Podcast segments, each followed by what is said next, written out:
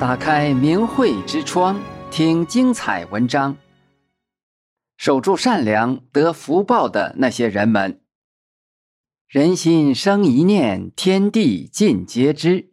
在中共迫害法轮大法开始后，有许多明白迫害真相的世人，心生善念正气，在严酷形势下，选择与大法和大法弟子站在了一起。也给自己的将来铺就了一条美好的路，许多人都因此得了福报。一位来自黑龙江的法轮功学员宇明讲述了他的亲身经历，见证了善良人得福与佛法的慈悲。一起来看看他们的故事。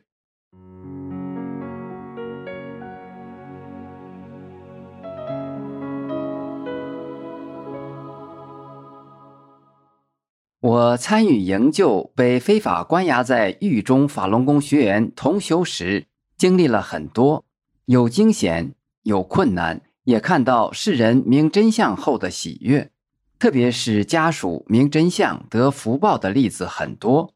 我认识的家属三哥就是其中一例。三哥在家中排行老三，是一个农场的职工，除了种地，冬天还在厂部烧锅炉维持生活。2007年，三哥的弟弟因修炼法轮大法被冤判入狱，被迫害的双肢瘫痪，家人几次要求保外就医，监狱都不准。善良的三哥为了弟弟东奔西跑，给弟弟存钱，自己的路费、吃饭，每次去监狱都要花费一些钱。三哥发妻早逝，后来的妻子对三哥把钱都花在弟弟身上不理解，就此和他分道扬镳。面对家庭变故，三哥也很难过，但他不忍心放下弟弟不管。我了解到这些情况，就给三哥讲大法真相，告诉他，过去讲给僧人一口饭都是功德无量的，你今天为修炼佛法受难的弟弟付出，一定会有福报的。三哥一如既往的每月来监狱会见弟弟，让难中的弟弟很是欣慰，也让监狱对弟弟的迫害有所收敛。每次三哥来会见弟弟，我们参与营救的几个法轮功学员都陪同一起去监狱，买些水果或其他用品带给狱中学员。这些事三哥看在眼里，暖在心头。他知道我们和他弟弟之间素不相识，只是有共同的信仰。我们的善举让三哥见证了大法弟子无私为他的境界。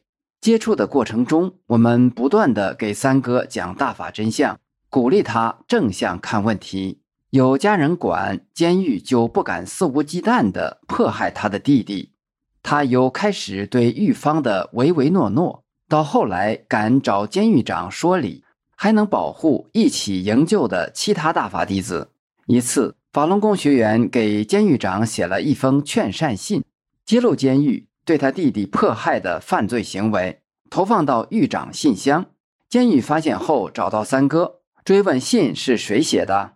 三哥说信是他写的，并理直气壮地和监狱长理论，让监狱长理屈词穷。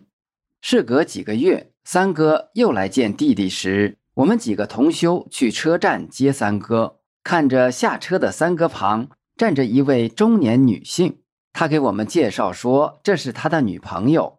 这位未来的三嫂容貌端庄，身材适中，说话文雅，也很有气质。我既高兴又意外，三哥家境很一般，他个头不高，没有超群的外表，身体也不是太好，还有年迈的老母亲需要照顾。当时我就想，三哥这是天赐之福啊。不久两人完婚，新三嫂每月也陪丈夫来监狱看小叔子。三嫂人还很聪明，告诉她做啥都能做到，而且对婆婆也很孝顺。连三哥自己都觉得这善待大法弟子的福报来得太快了。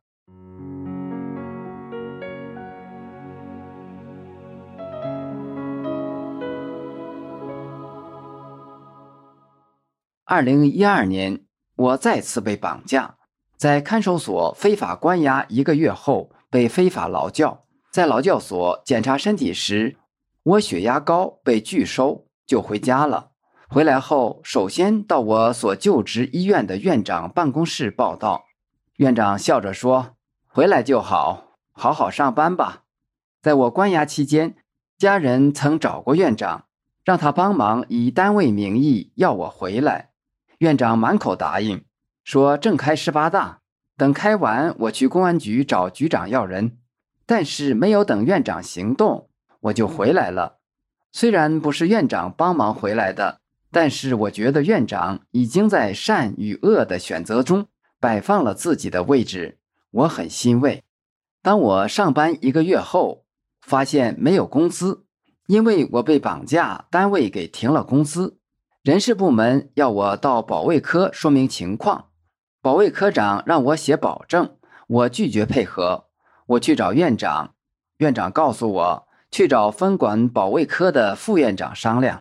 我来到这位副院长办公室，他说：“你就写个不练功保证应付一下吧，你该怎么练还怎么练。”我笑着说：“副院长，这个保证不是随便写的，我只能保证我按真善忍做好人，我不能说谎。”我就给他讲我为什么要练法轮功，我练功的受益情况。我说我的工作表现，单位同事有目共睹；我的良好品行、工作态度、为人处事的种种表现，正是来源于法轮大法的教诲。有好事不争不抢，让给别人，别人不愿干的活，我都能主动承担。我看一次难以说通，不是几句话能说明白的。在办公室时间长，还影响副院长办公，我就回去了。下班后回家，我连夜给他写了一封真相信，第二天送到他办公室。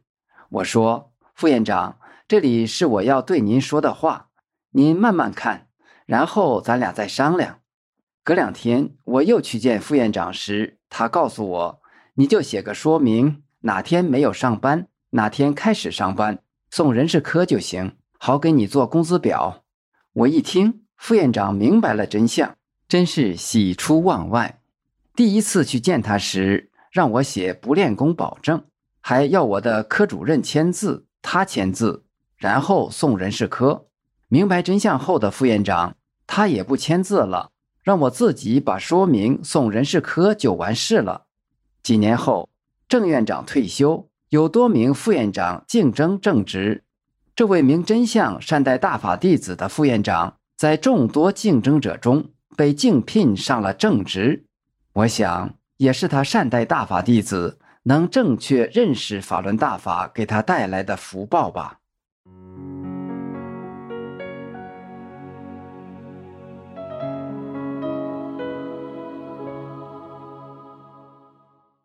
一天，从外地转来一名危重患者来我院治疗，抢救首选了血液透析。这位男性患者不到50岁，在一家知名大医院确诊为纵隔占位，占位的肿块是癌瘤，从而引发全身循环衰竭，生命垂危。患者被抬来时，面色晦暗，呼吸困难，超过24小时无尿，几天没有进食，时而清醒，时而意识朦胧，全家人哭成一团。我到患者床前，看到他神志是清醒的，就告诉他：“你心里默念法轮大法好，真善人好。”他点了一下头。我又说：“你上学时入过团队吗？”他说：“入过队。”我说：“我帮你把这个队退出来吧，能消灾解难，保平安，你同意吗？”他说：“行。”我又抽时间讲9字真言，告诉了患者的妹妹，让她也念。由于时间有限，只是简单的和他妹妹讲了一点大法真相。我说：“你相信到什么程度，就受益到什么程度。”第2天我上班，患者的妹妹高兴地说：“法轮大法太神奇了，昨天我们照你说的默念，我哥哥真缓过来了。”我又给这名患者一枚护身符，他非常爱惜的一直装在兜里。在以后的日子里，这名患者每隔10天左右就来透析一次，体力逐渐恢复。来医院时也不用家属陪伴了。他感觉和以前健康时的身体没什么两样，肿块也没有疼痛症状。这位大法弟子写出世人得福报的感人小故事，借由这些真实例子，他愿天下所有人都能在善恶是非面前，选择善良与正义，与佛法结下善缘，有美好的未来，沐浴佛法洪恩。订阅明慧之窗，为心灵充实光明与智慧。